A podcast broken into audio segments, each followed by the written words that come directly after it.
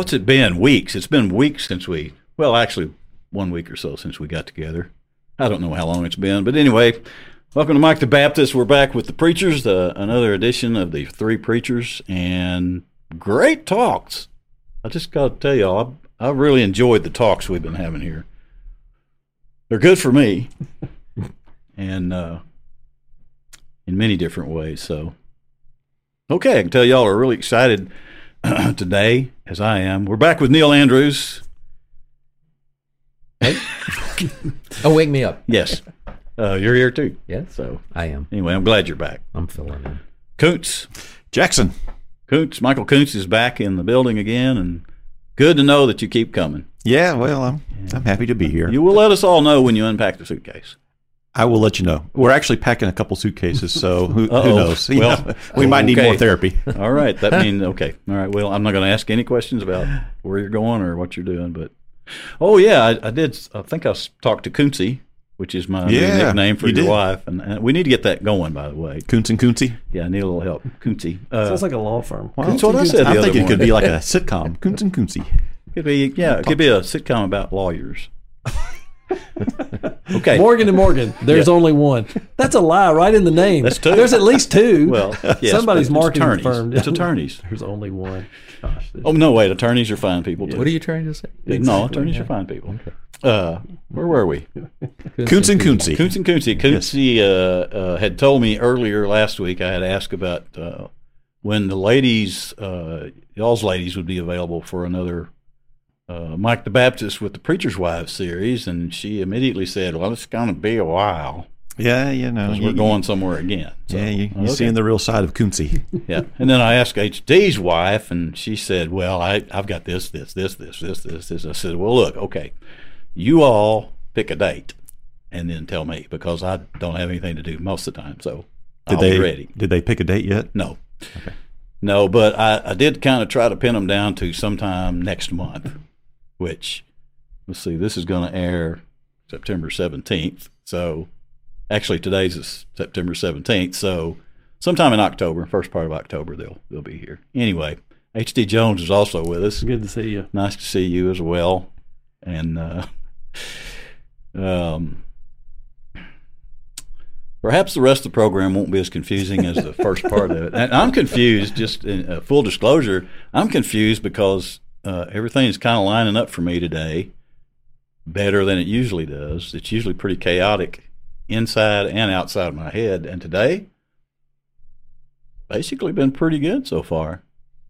Get ready. Yeah, I was going to say, you're shaking your head like, mm-hmm, so far. But no, we'll see what happens. Yeah, We'll see what happens. Uh, it was about this time yesterday when things went off the rails. So It you know, sometimes. the day's still young. yeah. Well, there's something about this time of day because early in the history of Mike the Baptist, uh, we recorded the first few episodes in the evenings. Had no camera issues, no internet issues, nothing. Then we started doing it at, at during the daytime. Of course, you know we're here Saturday morning early. Twelve oh one actually is when these uh, are done and come out on Saturday mornings. But anyway, uh, we have done some in the afternoons, two to five, and something always gets in the system there. Don't know what it is, but so we'll hope it doesn't today. Okay, I sense that we're boring people that are listening because they don't really care about all this. So we're going to move into the, a little quick front porch visit and try not to bore anybody with that. I thought it would be interesting uh, to talk about dumb things that you did. Uh, HD suggested we put an age limit on it. I thought that was a wonderful idea. Uh, 14 or under. 14's a little dangerous, but it's three preachers. How much trouble could they possibly get me into? So we'll see what happens. Uh, anybody that's ready to start, let's just talk about dumb things we might have done as young men or boys. And it looks like Koontzy is, or Koontz, not Koontzy, but Koontz is. Yeah, don't don't get those mixed up. Yeah. yeah. that, doesn't, that uh, doesn't work correctly. No. Um, you know, a lot of the pre 14 age years are blurry. I don't have a lot of memories. But uh, one thing that I do remember uh, when we uh, moved out into the rural part of the county uh, as a kid, uh, the area that we moved is a lot of people that were uh, very, uh, very well off. So we'd ride around in the neighborhood, uh, bikes and things like that, and all the the guys around us, uh, they had these really nice dirt bikes, you know, with uh, front and rear brakes, you know, and uh, pegs on the front and on the back, and they could do tricks and spin handlebars and all that kind of stuff. And well, I didn't have anything like that. I just had a a very cheap dirt bike that was very heavy. Um, um, but I wanted to try to do what the other guys were doing. So we're they're out on the street and they would, you know, mash the front brake so that the back end of the bike would kind of flip up, you know, and you'd be bouncing on your front tire. I didn't have a front brake, so what I learned to do, I, wa- I knew that was coming because he said the other guys had front and rear brakes. yeah, there you go. I heard that. I didn't pick that up. Good Yeah, Yeah, good, that. good one, Neil. So what I figured out to do, I could just take my foot and jam it up there in between the front fork and Oh, the, and the wheel, Oh no. and uh, well, that would be an automatic stop. Yes. And that, that that happened a couple of times before I learned that Right. that's not good. Did you uh did you go completely over? No, but it sure did tear up my big toe. It it hurt a lot. So, you know, It looked good once or twice. the uh the loose title of the front porch visit today was dumb things that we did and that one That was pretty that's- dumb. That's dumb. Yeah, it is. But it's uh, I'm glad you told it because it's Okay, so You're welcome. The bar has been set I pretty know, high. right? That's pretty cool. That's pretty high. So I grew up on the farm, and I was kind of an only child for a while because I'm seven years older than my sister, and so by the time she came along, I mean, she wasn't fun to play with for a while. You know, she was a little kid, so I did a lot of stuff by myself, and you had to be real, just you know, ingenious back then. We didn't have PlayStation and all that, so you know, I remember going outside and collecting walnuts and deciding it would be a good idea to throw them up like baseballs and try to hit them. Well, yeah, I knocked out a couple of windows and got in trouble for that. And then Dad had bought a brand new, I think they were called Ariens uh, lawnmower. He was real proud of that. You know, it's probably the first brand new lawnmower. It was a, it was a yard tractor. You know, so it had the had the hitch on the back and everything. We had no rackety uh, trailer that went behind it. Well, I just I thought it'd be a great idea to take his brand new yard tractor and go down to the creek and fill that up with some creek gravel to take up to my clubhouse so that my path to my clubhouse would have this nice gravel entrance into it. Well, my clubhouse was down the hill, and I decided, you know, like any good, you know, construction person, I'm going to back down, let the back of the gate open, and pull forward and spread the gravel. I, I mean, I saw my dad do that with his tractor and stuff. Right? So I start backing this Ariens lawnmower down the hill with this load of gravel. it starts pulling me down the hill, guys. I mean, I'm and I'm like I'm looking back and I'm steering and I'm like, all of a sudden I got this bright idea. Maybe if I put it in forward, it'll give me some traction. Yep. Well, it just made me go faster because now the wheels are full of mud and they're spinning. And I hit something and it the whole thing of gravel just spun around and it split the back end of this Ariens tractor. and uh, yeah, so then I had to get all that undone and take it back to the shop. And I remember being the rest of the day out there trying to beat all the dents out of that thing and Fixing your dad's new tractor. And when he got home, it was not. And this was last week. I missed Yeah. the first part yeah, exactly, exactly. How old were you? I was probably about twelve. Yeah, Ouch. yeah, That's uh, yeah. Yeah. I'm glad your backing skills have gotten better since we just took the know, boat out. You know, I was like you, you did well the other day. Yeah. I think that classifies as dumb. It was dumb. Oh yeah, gosh. I think I think you could get away with saying Yeah. that was dumb. Boy, just the feeling though of knowing you've just done that to your dad's Oh, yeah. new tractor, that would be Mm. that would be kind of Yeah. devastating. Yeah. Which is why you still I had a remember lot that. I more. guess. I had a lot more issues because, like, you remember when your dad used to make you mow, and you're like, oh, your goal was just to get it done fast. I don't Yeah. care what the yard looks like, just want to get it done fast. Right. Dad had just gotten a brand new car, and he parked it. Oh, I see. he I parked see this coming. out, Yeah. and I'm flying, and I come around and I hit a rock, and it was like slow motion, Foop, and that thing goes zoom, zoom, zoom, right in the driver door, right. I mean, it left a uh, just a big nice sticky on that door, and he Dad just dropped his head and walked in because he's probably about ready to kill me. So We did that with push mowers. I yeah, didn't have a lawn a riding mower when I was growing up. Grand grandparents had push mowers, but in fairness, you know, if you you might sling a rock into their car or their window, but you're also slung a lot into your own feet and ankles, Yeah. and Yeah, you so, yeah. Mhm. But yeah, get it done quick. okay, two dumb ones right in a row. Wow. This is uh, turned out even better than I thought. right? Do you want the vehicle story or the animal story? Oh, um, You got an animal in the vehicle story? oh no, that's coming later. Not yet. So you ju- you just choose. I mean, you have Well, a. it could be consistent because we had two vehicles. Oh, we did. Well, I'm not going to go with vehicle. So Okay, I'll go with pets. So, okay. um, I've I've always tried to be uh, affectionate with cats. Tried being the key word. I had a cat one time, and she was a sweet thing. I trained her how to fetch. I mean, she Really? was yeah. That's quite an accomplishment. If you trained was- a cat to do she that. was named uh, Miss Kitty Uh-huh. for Gunsmoke, and um, but way back before that, I was an only child, Mhm. and so there was a cat in the neighborhood that belonged to somebody that didn't live in our house. It was somebody a couple houses over, and it had grabbed a hold of my leg and scratched me. So I was eight years old, and I got a hold of the cat and I put it in the mailbox. well, of course. and I don't I don't know what I thought. I mean, Was it- this you trying to be affectionate with cats? no, no, no. He the didn't cat- say that, The didn't cat he? expressed its opinion Oh, yeah. He said before I had a chance to. I've I was trying. I was be going to pet affectionate it, but toward cats. so um, put it in the mailbox, closed the door on it, and it was the person's that that was their mailbox. And It was their cat and their mailbox. Yes. And it was in front of their sorry, house too. All the mailboxes were in front of that house. So I went home and the lady had watched that happen and she'd already called my mom. But she watched instead of stopping. yes. So, So she, left her cat in the it. mailbox. Yeah. Yeah. Ah, That's a good neighbor right there. Yeah, oh yeah. Now in Arkansas, we would have put a bottle rocket in there with the cat. yeah, exactly. yeah, I wish somebody had inspired me to do yeah, that. you yeah. We didn't we didn't do smoke bombs. Uh, you could do a smoke bomb, but that's pretty cruel.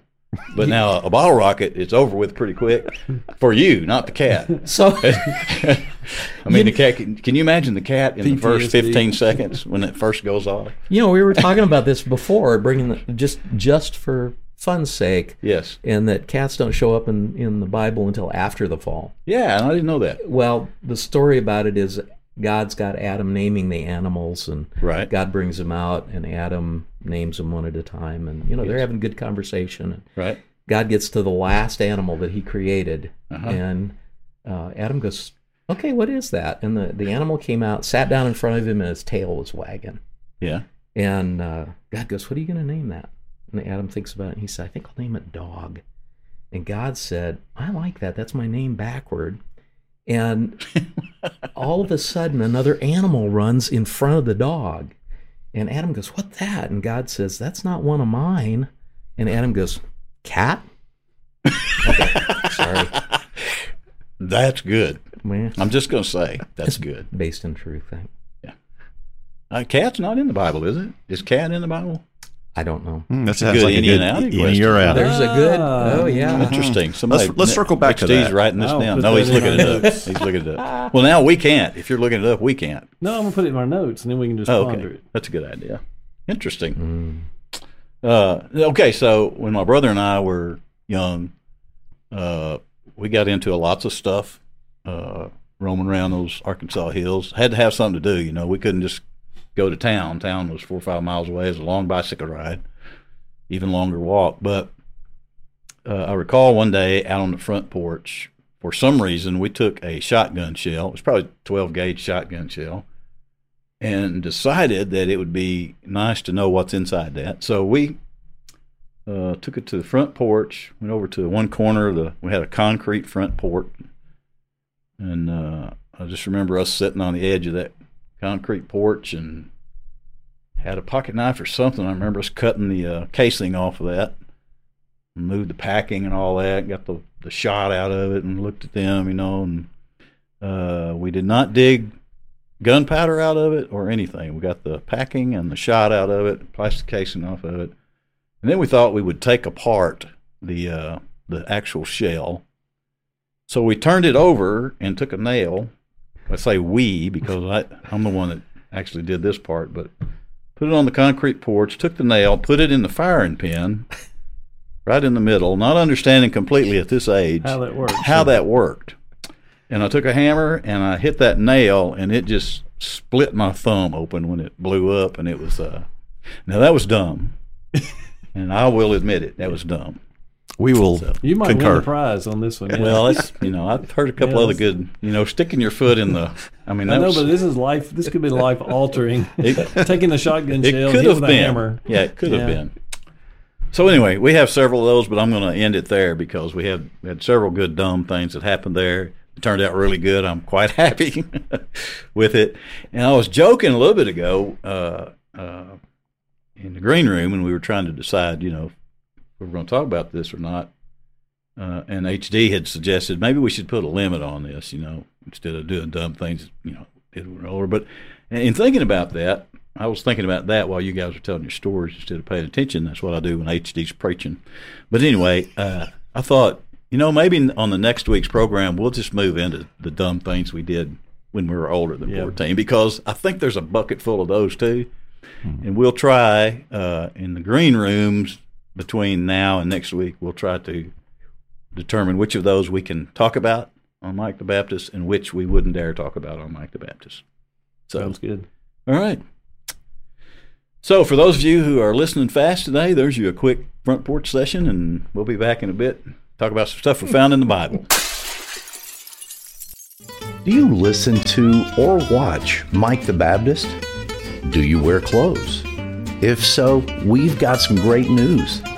T shirts and hoodies are now available at MikeTheBaptist.com. Just visit MikeTheBaptist.com, click on the merchandise link, and you'll find high quality tees, hoodies, and even onesies for the babies in a variety of colors, all with the Mike the Baptist logo and familiar sayings from the program. Mike the Baptist is a true labor of love. No one has to pay to listen or watch the program, but Mike and the crew have to eat. So a portion of each sale of a t shirt or hoodie goes to Mike's local Kroger, Walmart, or electric utility. It's kind of simple like that. In order to keep the program free, we have to generate a bit of income to pay the bills. When you make a purchase, you're not only doing the world a favor by wearing clothes, you're helping keep the messages of Mike the Baptist on the air. Thanks for helping out, and thanks so much for being involved in spreading the good news. What a great planet!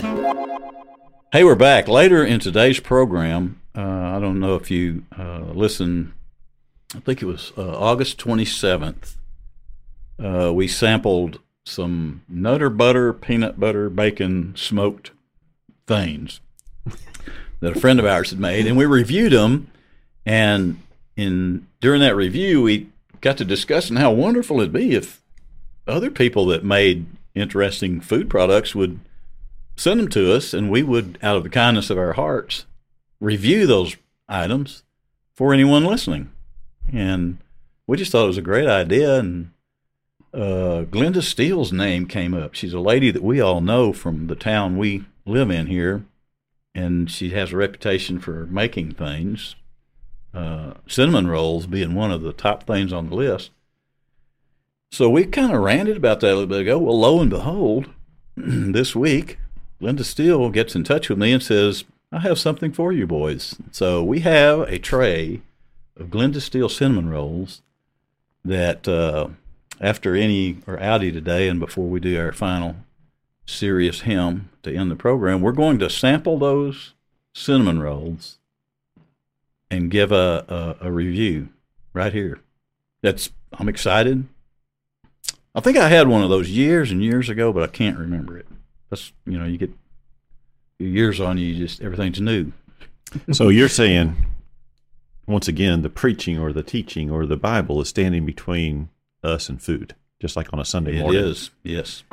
Just like on a Sunday morning, exactly. So, so y'all should gi- be very do we give a with thumbs this. up or a thumbs down on this review, or a, make it more spiritual? and Be like Amen or Oh me. Oh no, because oh that reminds me. Uh, Oh, I've been the buzzer. I've been too. Yeah, we go. So I've been not, too easy. We're on not the too buzzer. spiritual around here. Nah, we're not going to get too spiritual. Gotcha. You have to, you have to remind me. I, I think at some point I'm going to get everybody a buzzer because I get involved in these conversations sometimes and I forget to buzz somebody. And then, uh, but but spiritual's okay. Just don't get into that spiritual voice. You know that voice that some church people use. Well, Yes. Oh. Oh. You know. You know what I'm talking happens about. to don't old you? people. What? old ladies will spiritualize everything. Like, bless God, I went to the Walmart, the Walmart today, and this lady, she opened the door for me. She was my angel sent from my heavenly Father. And you're just like, okay, a lady opened the door for you. Let's just take it as a nice thing and move on. Wow. That, that is kind of correct. yeah. Uh, on a side note, I'm working on a list of. Uh, uh, I've been observing people from the back of uh, church sanctuaries during music. Neil, Yeah. you'll be happy about this. Oh, I forgot. You guys are Wait, over so there. you're too. not participating? I participate mentally. I don't. I don't usually. That's But- okay because there are a lot of people that don't. well, look, but there are a lot of are, and this is my point. I'm developing a list of the different types of swayers, hmm movers, because there. I've noticed there are certain people that do certain things. Some, you know, have a sway out of time, back and forth. Some of them have the one foot to the other foot bounce. I'm developing a list, and you're going to be thrilled when I get this list because I've got six or seven of them, Ooh. and You need, It's- to it's go, highly you need to go. YouTube Tim Hawkins hand raisers in the church. But yeah. yes. oh my God! Well, I need to call him about this. yeah, the, yeah, you got some new material for him. Unless you know, uh, I'll try to make a buck before Well, I yeah. send it over to him, and then Absolutely. turn it over. But anyway, hey, uh, we're gonna turn it over to you guys to talk about some stuff we found in the Bible. All right, yeah. So um, this week, uh, uh, one of the things I'm thinking about uh, comes from the book of Philippians. Uh, Philippians two eight says that talking about Jesus says that he humbled himself, becoming obedient to the point of death, even uh, the death uh, of a cross or on a cross. So when I think about that, humility, being humble, and I think about our Lord and Savior, the Son of God, Jesus, who came into this world knowing what he was going to do for us, and he was willing to humble himself to such a point that not only would he take upon himself the penalty for my sins and the sins of man, but he would do it in such a way that he would take a death that was really reserved for the worst of the worst people. You know, dying on a cross, uh, crucifixion, uh, knowing he hadn't done anything wrong, but he was he was willing to allow that to be done to him or to take that.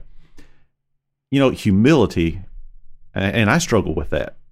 He was he displayed great humility and was humble, but it's like sometimes I don't want to do things that you know every once in a while I think "Ah, I shouldn't have to do that, and why is that? You know, why am I not being more like Jesus? Why am I not willing to just say I'm a nothing, I'm a nobody, and whatever needs to be done, I just need to do stuff. You know, Jesus was so humble, and he would go and talk to people that sometimes we might just want to shun. You know, people that we think uh, they've just done something that's so horribly wrong, which it's true. All sin is horribly wrong, but Jesus would go to people that uh, we would just be despised to be around, maybe. And uh, you know, it's kind of a gut check when you come to that scripture and you think about uh, where he was at, what he did, what happened to him, and why won't I, won't I, why won't I do more? You know, why why can't I do more? I don't know. This anything about that that scripture kind of strike y'all uh, the humility, the humbleness, how we kind of portray ourselves and what we do or don't do. Yeah, yeah. I think especially when you look at our culture, and it's it's really about me. It's not about the culture, but in our culture, it helps feed our ego.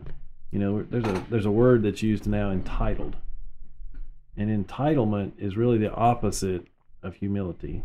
Um, Paul talks about in there that he was willing to step out of glory and then he came to humble himself to be a man, but then he was willing to humble himself even further to die on the cross for sins that he didn't commit.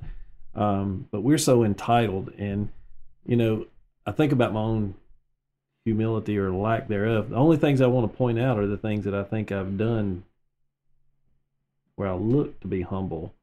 Hmm. But even in those things, they're really not that humble because now you're wanting to be Yeah, I'm making a thing of praised. that. You want to be praised for it. And Right. so humility is that, you know, that idea where, like you said, that, that my I'm nothing, my time is nothing, my education is nothing, you know. And we talk about in our church staff a lot, you know, we talk about don't ask somebody else to do a job you're not willing to do, um, being a team player and all that stuff. But humility is hard because it, it really means to think about others and to put yourself beneath them and that's really difficult to do i think in our flesh Mhm.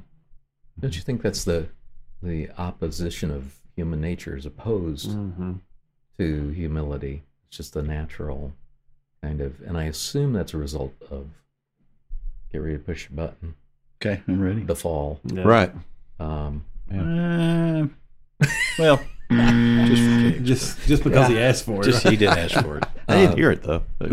I, Oh, you I didn't? just Yeah. think that that's natural in people, and then I'm I keep remembering that C.S. Lewis explanation of people being one of two things: you are either God and others centered, or you are self centered. Hmm.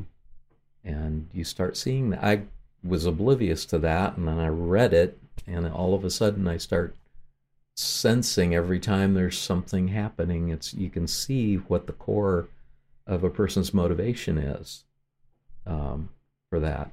Humility's very, very difficult. Yeah. And it's so easy for us to get sucked into that me centeredness, Mhm. you know. Uh, just driving down the road, I am upset because you are holding me up. You're not doing the speed limit, you know. Get out of my way. You know, it's all about me.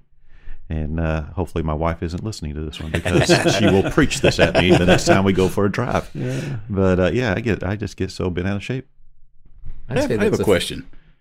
Do you think uh, folks that are uh, involved in the church scene and trying to be Christians and all, you think sometimes they, uh, or we, I guess that's us too, you think sometimes we think humility and humble and all that is all kind of the same thing and that we do that to the point of letting people walk over us Hmm. in situations where that's really not what we should be doing at all. Because, you know, I'm thinking about when we're using the word humility, you know, in established church circles, you know what that means.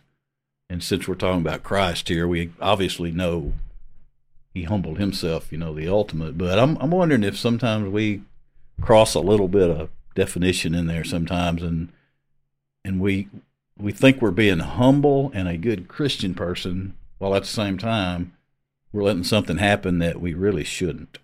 Hmm. You- Am I, am I making any sense there? yeah there's a i think there's a false humility where we're trying to be something because we think it looks a certain way or we think we're supposed to be because you're right i mean you know the bible talks about be angry and sin not and there's some things in this world that we as christians should be mad about somebody, mistreat, somebody yeah. mistreats a child, we should be really ticked off about that. Yeah. And we shouldn't have to humble ourselves and go, well, we don't want to say anything or we don't want to do anything. Um, but the whole idea about humility is this idea of who are you following? Who's in charge? Because it goes back to that. Am I self centered, which means I'm I'm going to do what I want to do, which is the beginning of the fall, Satan wanting to be worshipped. He didn't want to Right. follow God. He wanted to be followed. And Hmm. that's where you have to get to with humility is like there's nothing there's nothing wrong with uh, when Neil gets up there to play and lead on Sunday morning. He should do his best. hmm He shouldn't get up there and go, well, let me pluck out a few bad notes so y'all will know how bad I really am. How humble I am. yeah, how humble I really am. But at the same time, he shouldn't get up there going, I, I want everybody to look at me, look at me. right. Right. You know, so I think there's a false humility that sometimes people in the church carry. Yeah. Um, yeah. And that's not healthy either. Yeah, I don't think I hate to bring it up in a way, but actually I don't. The the, the abortion topic. Uh, you know, I have a lot of friends. You know, I, I have I can get a little political. I have very definite political views. I'm not I try not to bring any of that into these conversations because it doesn't fit. I don't think the abortion thing is a political thing Mm-mm. but I see uh, Christian people that I know remain really silent in situations where I feel like they should be doing just the opposite, but I know what's in their head. They're thinking I'm being a good Christian here and I'm not stirring anything up. I'm being humble. Right. I believe that's personally. I may be crossing up where y'all were heading with this, but I just believe that's not the same kind of humility we're talking about. Like Christ humbled himself before God. So, in my mind, if I take that same concept and apply it to how I feel about abortion, I'm uh, vehemently against that in the situations where it's obviously wrong because I humble my mind to what God thinks about that. And I don't believe he's in agreement with that. So, anyway, Well, you know, that may have opened it up too wide there, but well, uh, you know, James four seventeen. Therefore, to him that knoweth to do good and doeth it not, that's sin, right? So, if we know something, the the Bible tells us something is sin, and we don't call it out as sin. I think I'm sinning, as I'm not sharing the truth with somebody. So, I Well- have a responsibility to share truth, as long as it's what God's word says. you do. And I guess here's where the humility comes into play the way you present what you're saying. Yeah, time and place does play into Yeah, that, and our attitude in it. I'm glad we had this talk. So, so you can do both and not over humble yourself to the point of being trampled, mm-hmm. which I'll just throw out there is happening in our society. So, Well, Jesus never agreed with sin. Right. Never in any circumstance. Right. He never told the Pharisees that they were what they were doing was good. He didn't tell the woman at the well what she was doing was good. He never told the rich young ruler that what he was doing was okay. But he also didn't carry around a poster board and scream at them from the opposite side of the fence. right. He went to them in humility to meet them where they were, love on them where they were, but give them truth. Yeah. And I think that's where sometimes we as Christians and the church in general fails.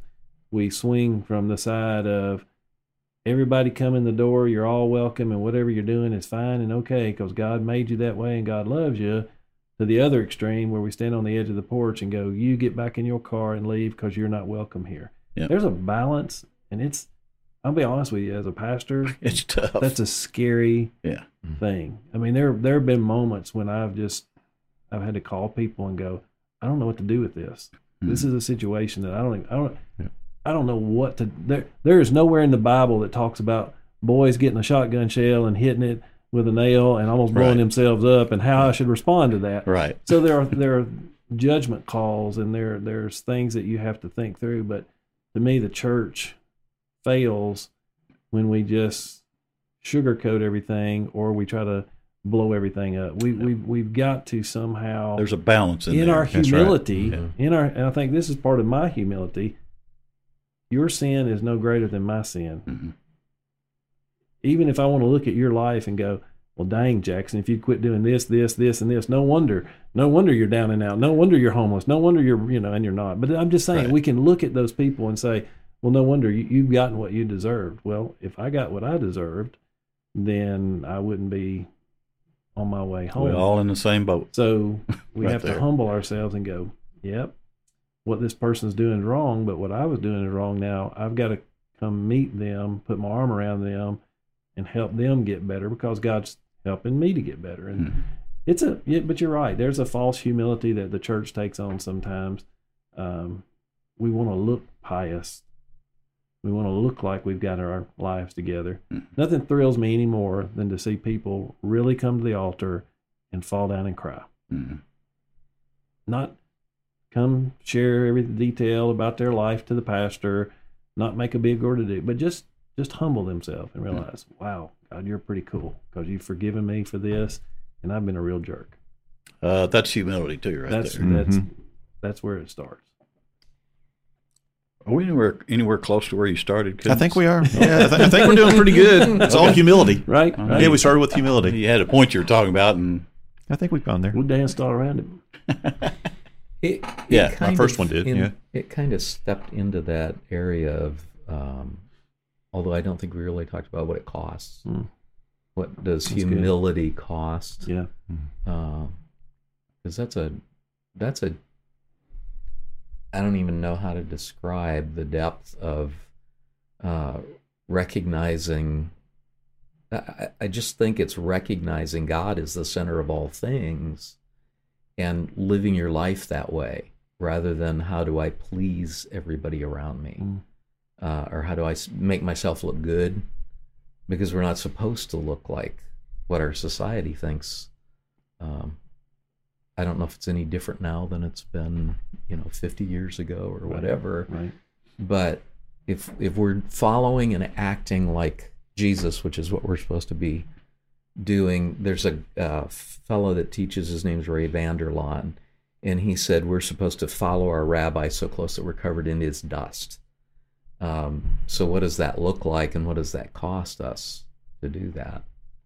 Um, so that's an that's an important consideration, really.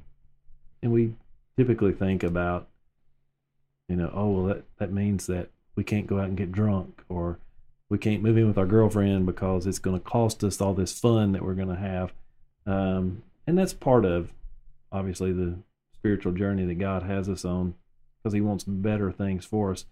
But think about the cost of your calendar, Hmm.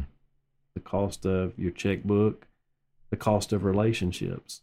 I mean, are are we really are we really so committed to God that we're willing to put friendships on the line to tell them about what God's done in our life with the chance of being rejected? You know, are we willing to look foolish for God? hmm You know, um, I remember a guy one time telling me, you know, Jesus was willing to hang naked on a cross, literally.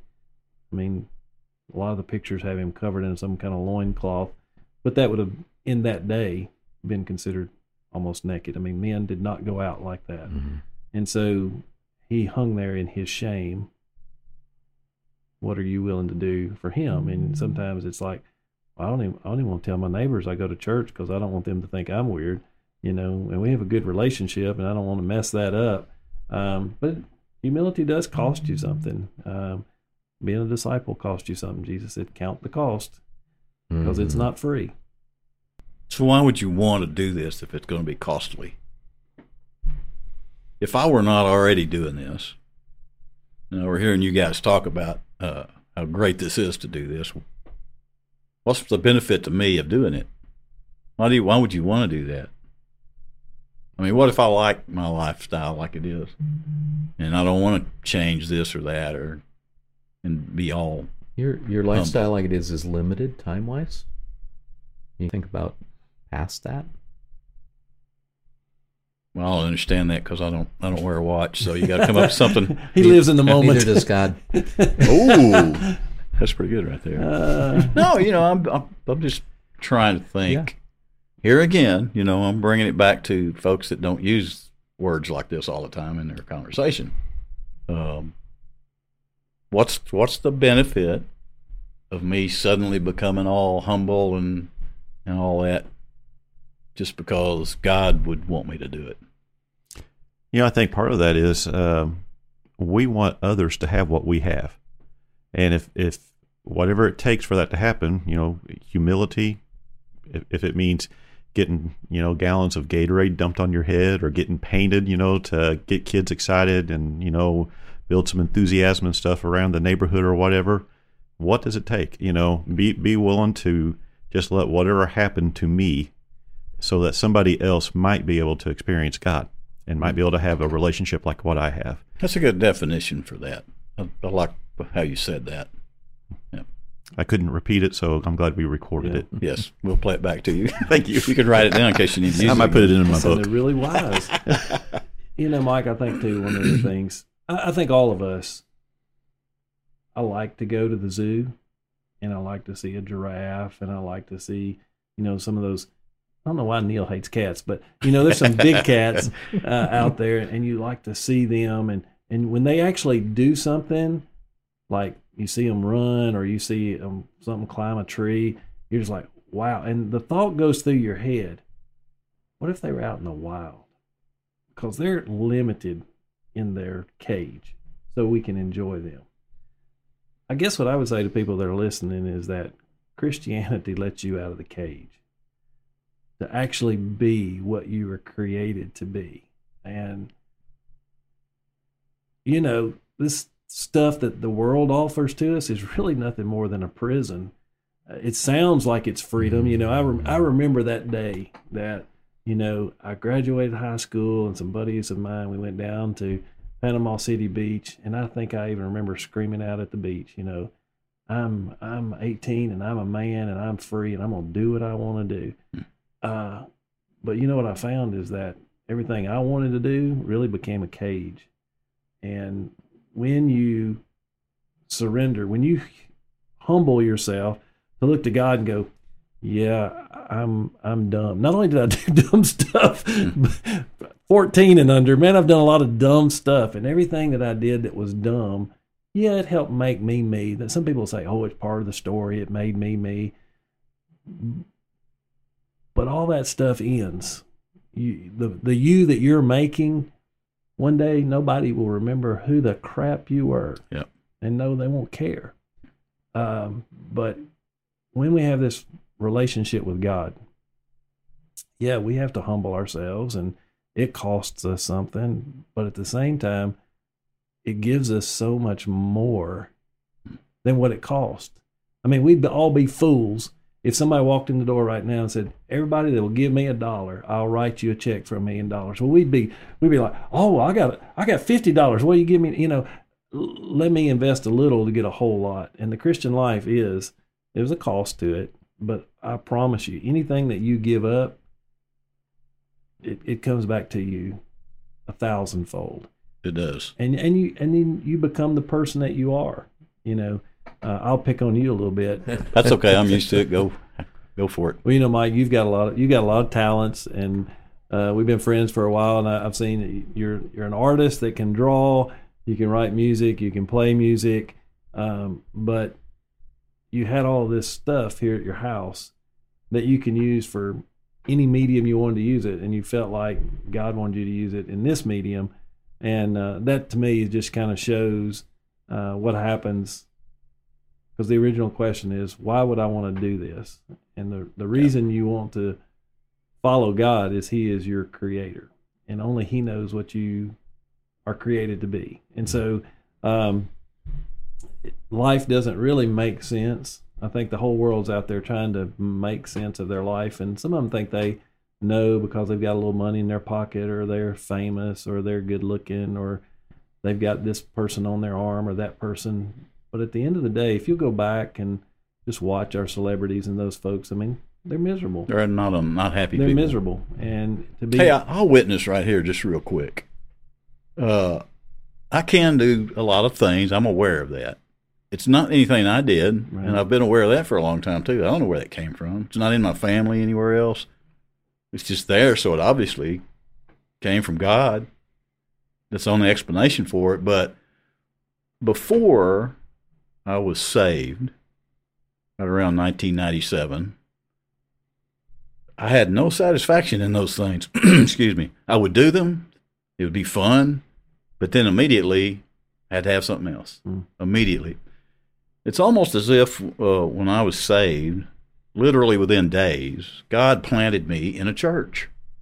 Like literally within days. I wasn't looking for one, wasn't searching for one, but lo and behold, I wound up at one. In the 20 something years I've been there, I've been able to use every kind of ability that He gave me for good reasons that are very satisfying, very fulfilling. And the feedback I get lets me know that it's what I need to do with it. Mhm. So I have no qualms. I love doing what we're doing here. I believe it's right and appropriate. It fits what I do. Obviously, it fits what y'all are doing. These have been great conversations. So it all works together, I think, in a correct way. And if, you know, I don't like the old phrase, I'll buzz myself before I say it. If one person comes to follow Christ and do this with his life because of anything we've said, then we've done our job. Well, I'll buzz myself again because I think there's thousands that we need to tell this to. Mm. Yeah. I don't think there's one, and I won't be satisfied with one. Right. I think there's, I think there's more. all of that really comes back to where we started with Michael, talking about what is humility, what does it cost us. Then it's this reality that humility really is about following God's direction and leading in our life. And when we do that, the satisfaction that we get from that. In that Philippians passage, it talks about not only how Christ humbled himself to come down in the form of a slave, but willing to die on the cross, but then it talks about how God exalted him above every other name, and that at the name of Jesus, every knee will bow and every tongue will confess that he is Lord. And so, you know, one of the things that we have to think about as Christians is okay, where am I struggling to humble myself? Uh, where am I struggling to say yes to his direction in my life? Um, and quit fighting him on it. Mm. I think that's a lot of Christians' frustration in following Christ is that they kind of surrender, but they don't fully surrender. And uh, you know, I just say about my own life, I didn't really want to be a preacher. I really did not. No, he did not. I remember talking I- to you about this. Yeah, and and I really thought I had it figured out where I could do my business and make money, keep one foot in the world, and then I'd be glad to teach Sunday school. I'd be glad to be a chairman of deacons. I'd be glad to help the church. But I was going to make money and do my thing, and then God could use my gifts when He wanted to in other ways. Mhm. And when all that started coming, kind of pushing me to the edge where I couldn't say no anymore. I remember driving to Nashville one day and I was just screaming at God. I really wasn't mad, but I was just screaming at God. Like, whatever. Whatever. but I'm a big dummy and you're going to have to give me a sign, a big sign. And, uh, and lo and behold, that's what he sent me. But, and it's still not easy sometimes Mhm. you know but uh, when you submit to him surrender yourself to him humble yourself to him he'll direct you and but you'll still struggle with it i struggle with it Well, you're still you. yeah I mean, you're. I yeah, mean, still struggle It's I interesting because you're the last personality on earth I would suspect would become a preacher. exactly yeah yeah yeah You're not the most passionate guy, I'm a Right, compassionate guy in the world. right right but anyway I, I think that's you know what do you guys where do you struggle with submitting Yeah. how does that trip you up Well, you know, uh, my my story's a little bit the same. Um, coming into the ministry was the last thing on my my list of things I wanted to do. Uh, high school senior year, God started calling me to the ministry, and I was like, nope, that's not my plan. My plan is I'm going to be an art teacher. You know, so I graduate high school, go into college, going through art education, you know, degree and stuff like that, and you know, during that sophomore year when I didn't get mad, but it was the night that uh, uh, I was there in my house and I was on my knees, you know, and I was praying. And I said, I told God, it's like, all right, this is yours, you know, referring to me, it, it's all yours. And if ministry is what you want me to do, that's that's where I'm going. Uh, of course, that same night is uh, prayed the same night about asking a girl out on a date, and that ends up being my wife a couple of years later. You know, lay it all out there, and uh, uh, it's not been easy, but Wait a minute, you don't need to say that right after the wife. yes, you clean that up just a little I'm bit. sure we're going to edit that right out of this. I'm Tootsie. Oh sure. no, I'm gonna leave it in there. But I'm gonna, I- I think you need to clean it up real Quincy has a rebuttal for that. That's right. Yeah, she'll she'll have something to talk about on the You just had a comma episode. in the wrong place right there. Yes, that's right. Thank you for clarifying that. That's all that was. But you know, and even once I was in the ministry, you know, for over a decade, um, you know, God was changing my direction in the ministry, and I fought that. You know, I fought that for two years about becoming the pastor. I was like, I didn't want to be the pastor of the church, but that's what He wanted, and uh, we just, uh, that is still a problem today. Letting go of what do I want to do? Hmm. Well, it's hard to do. It is. You know, it's like uh, when I, I I plan. You know, I, I like to make plans. I like to plan out my year. You know, I'll I'll plan out. You know, when I was pastoring, uh, I'd plan out a sermon series and different series. Usually, you know, fifty two weeks in advance. I'd know a general idea where I was going to go. Uh, vacations. You know, when I was going to go on vacation, I'd be asking people to fill in for me nine months in advance. You know, when I was going to be out of the pulpit. I like to make plans, but God has a sense of humor. And he likes to change my plans, you know, um, when I don't think they should be changed. And it's like, I got to let it go. Let God be God. I don't think Neil I don't think you planned on being where you are either, did you? I think you and I talked about this a time or two. That you wound up. Uh, He was a keyboardist for Lynyrd Skynyrd. Really? That's an innie there, there- there's an inequality for you. Was Neil a keyboardist for Yeah. Heatwave? I believe you were a keyboardist for. For those of you that might not Yeah. know about Neil's disco history, I love disco. By the way, I'm not ashamed of it. But you didn't want. You didn't plan on being I did not. a music minister. I, I'm going to buzz that. I don't like the way that sounds. Music minister. Buzz. But you didn't plan on being that, did No. you? No, I find it ironic that people go to school to do that. That's You- their you do. that's their major. No, I didn't. No. Um, Well, they probably a long time ago they didn't go to school to do that. well, That's probably a it's a popular thing now, especially in this area ah, to do that. No, uh, as a matter of fact, uh, when when we moved here and we're looking for a place to be part of a church, there's so many options here, uh, like way too many seems like. But we looked everywhere.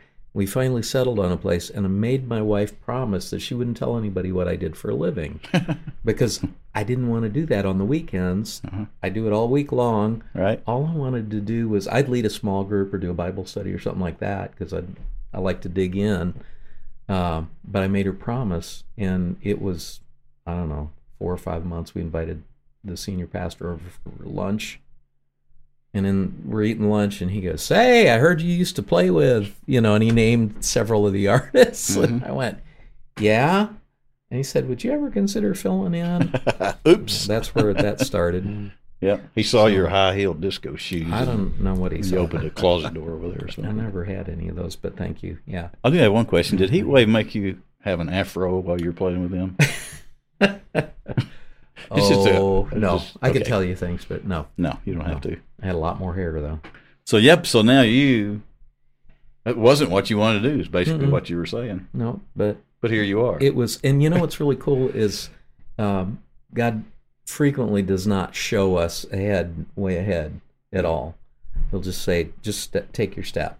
And when I started doing that, it was funny because I could look back and see how I had been um, prepared hmm to do that because it's not a um, there's there's this thing that that people think you have to be a certain way to do certain things and Mhm.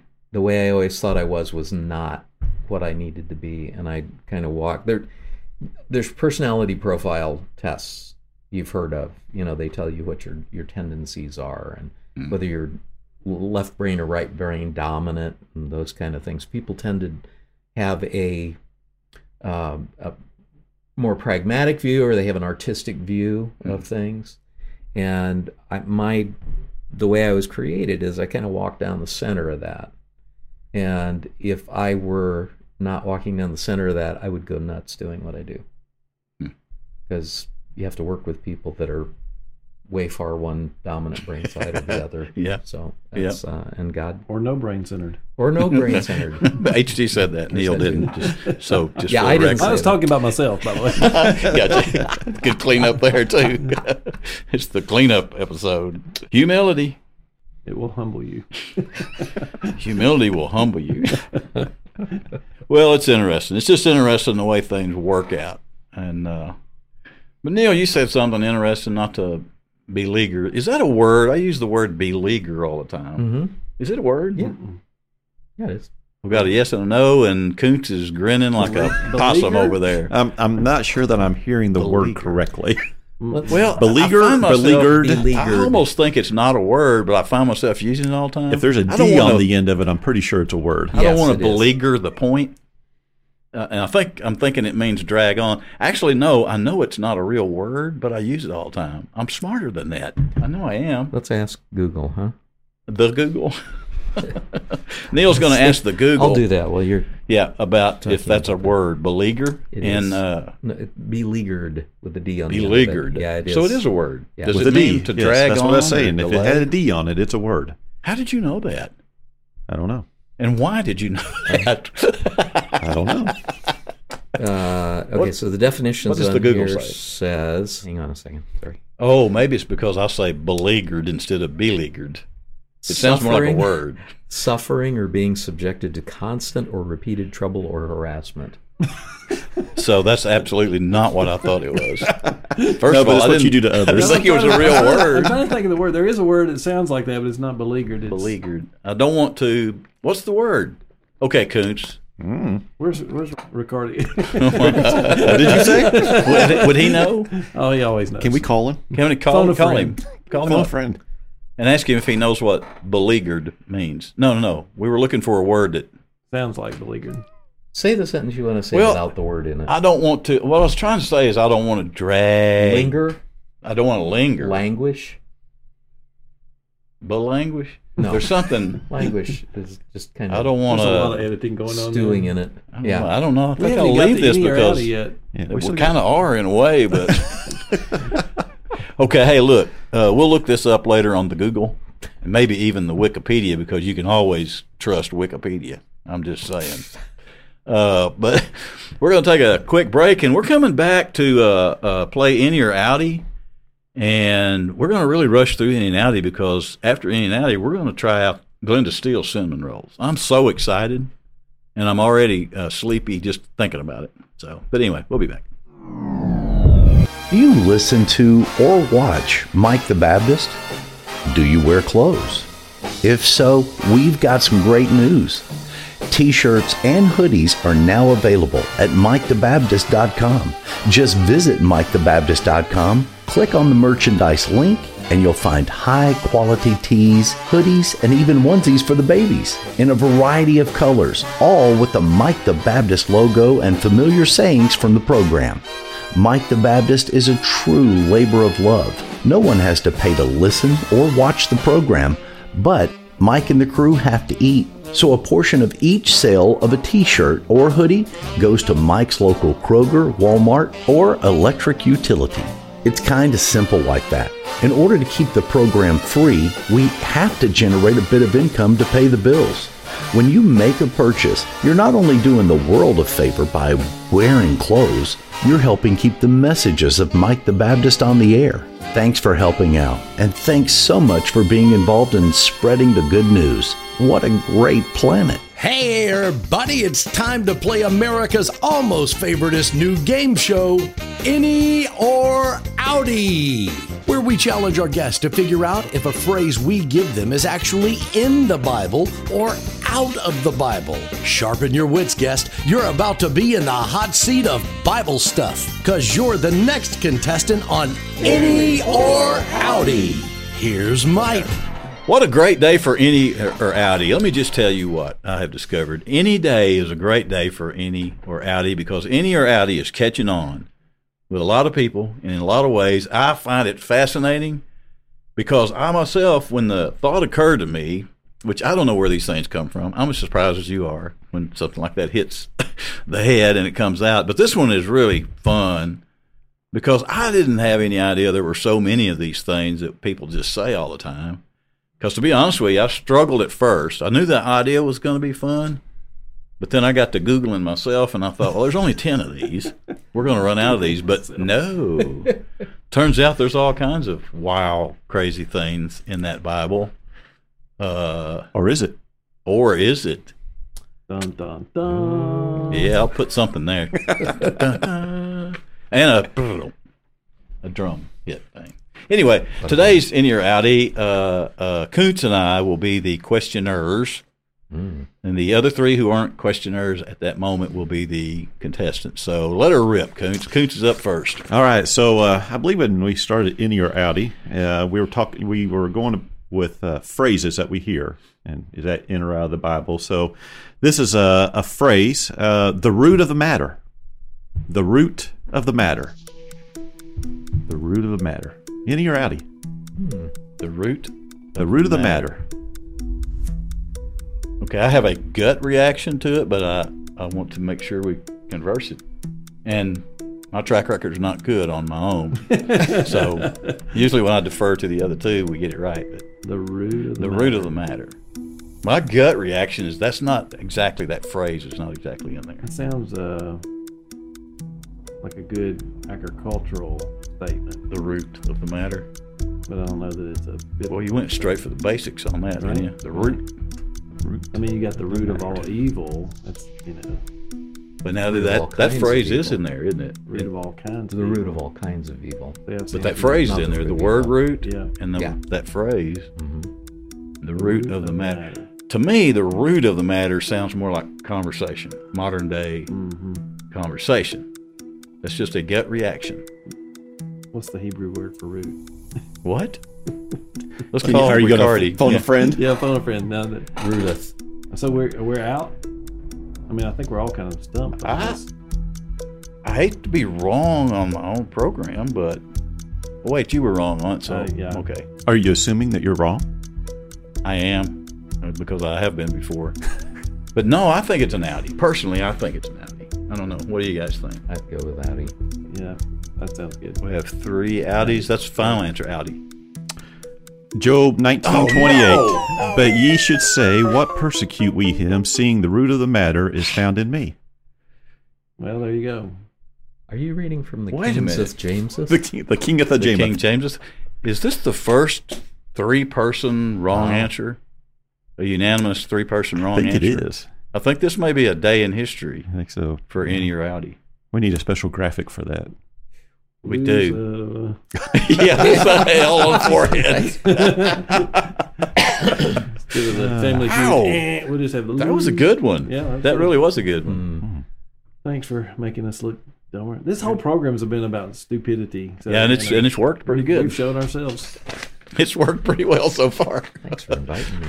Score, as they say now. Is the Holy Grail in the Bible?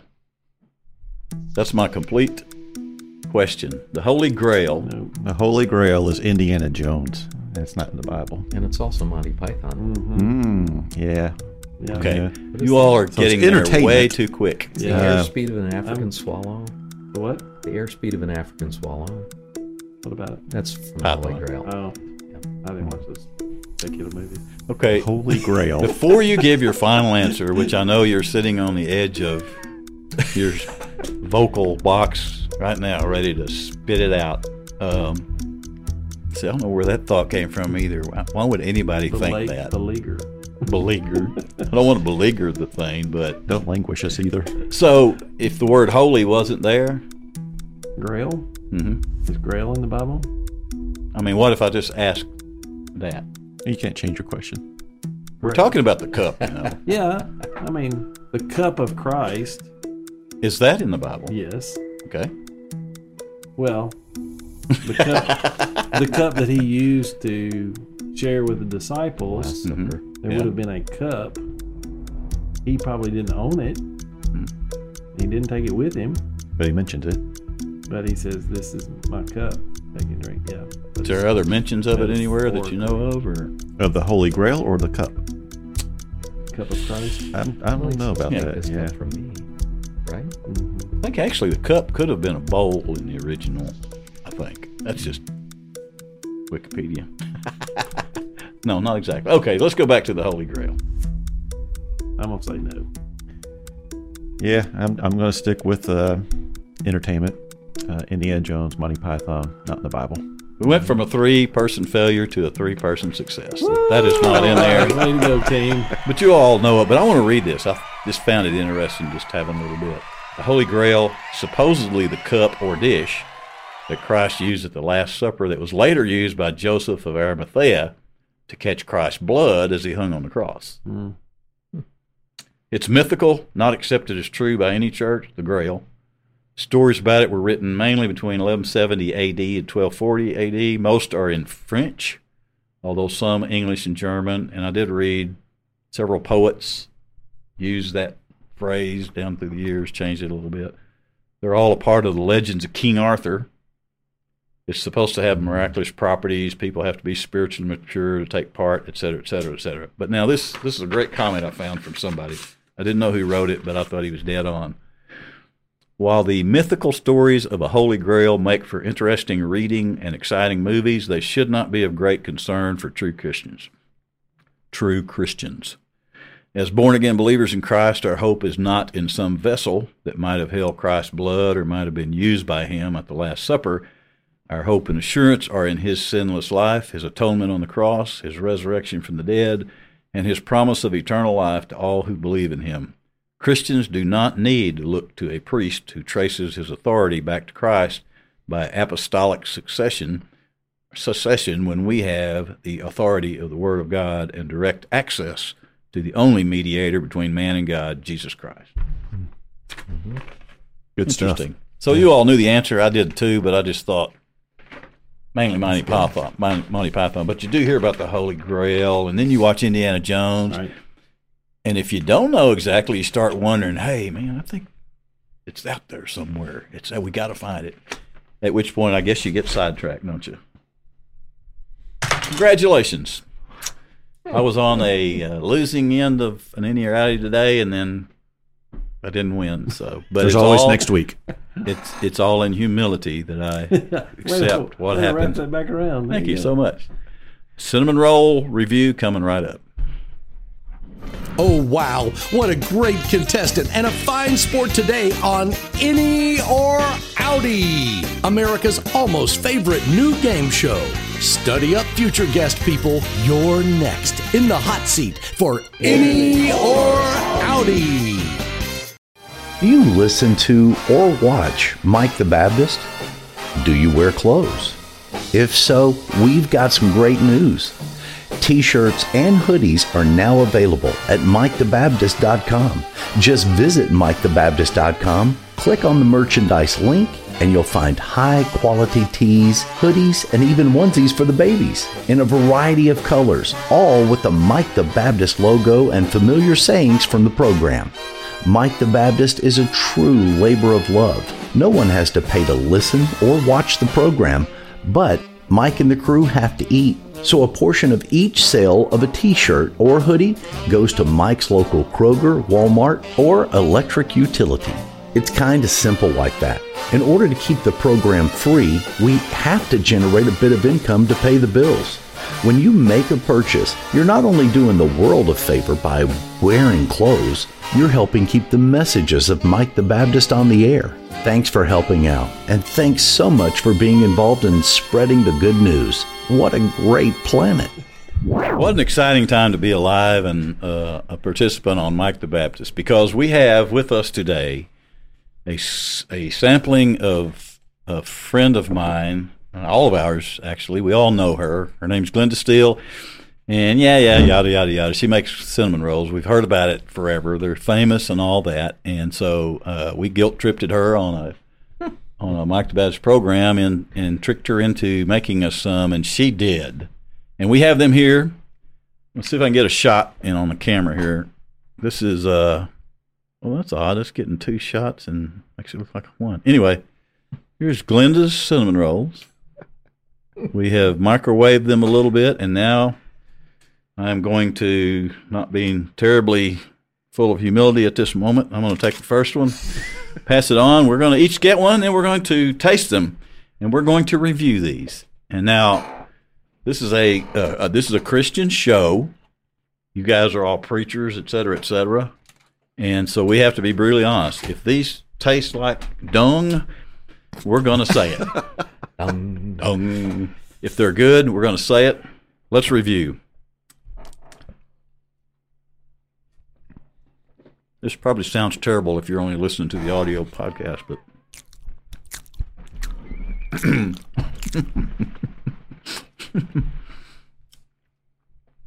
okay, let me say that I'm getting some yeast, a little bit of yeast bread, and some cinnamon and sugar in there.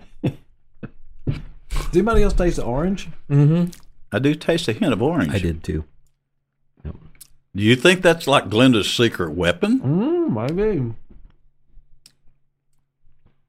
There's a hint of something in there.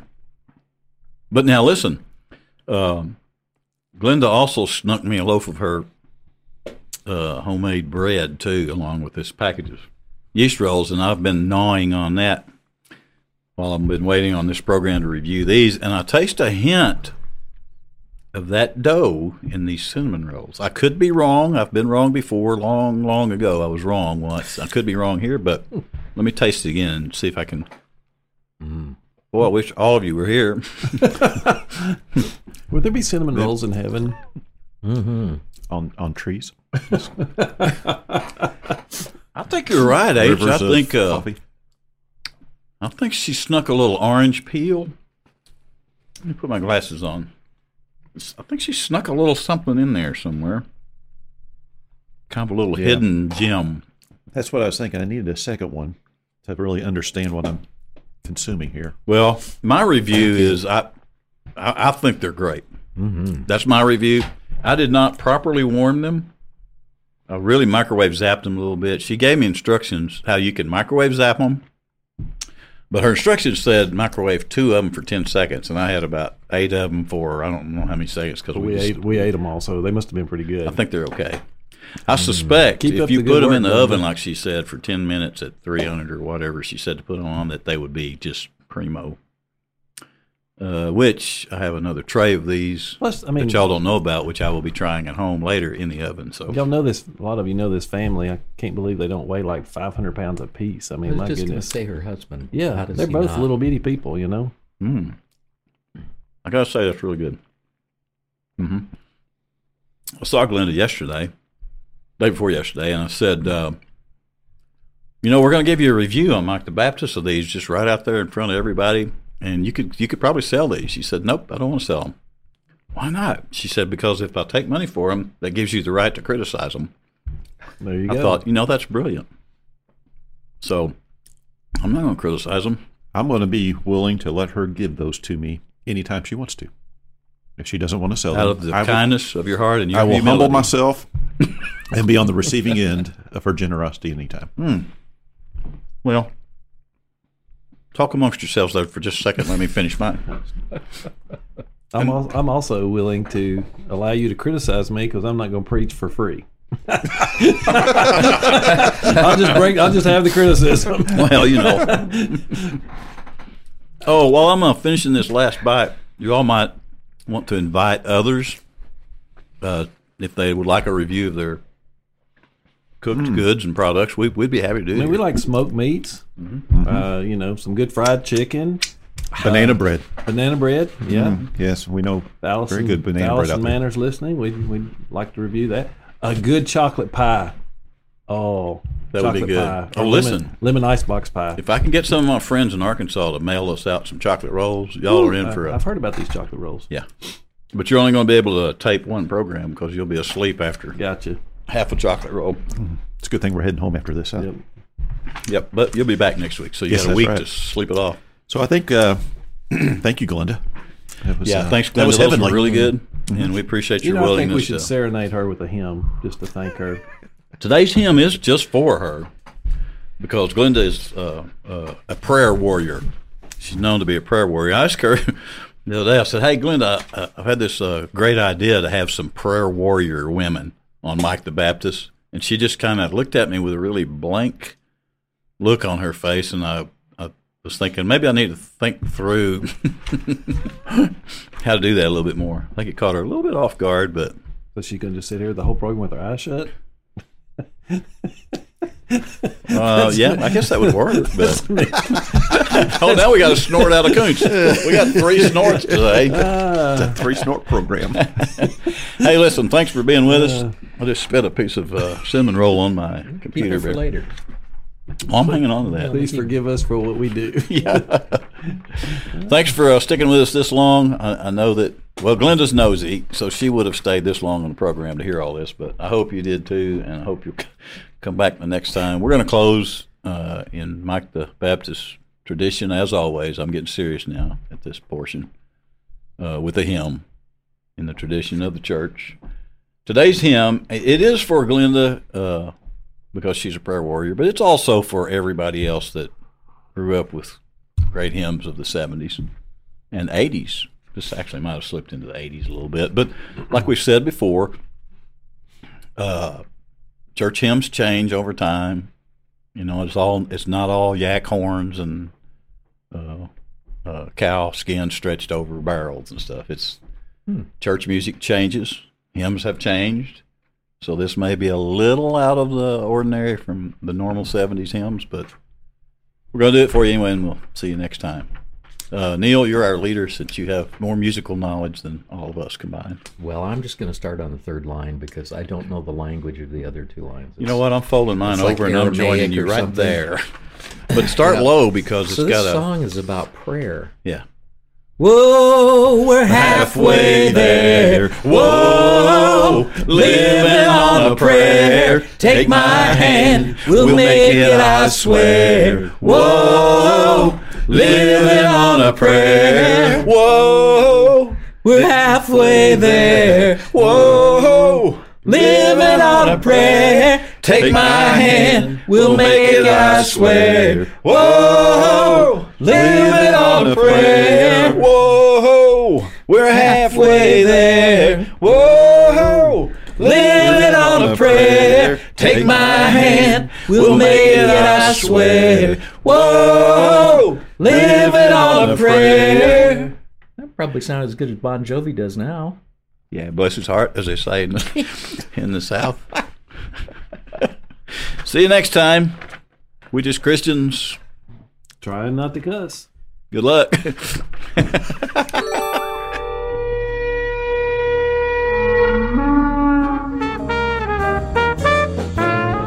Mike the Baptist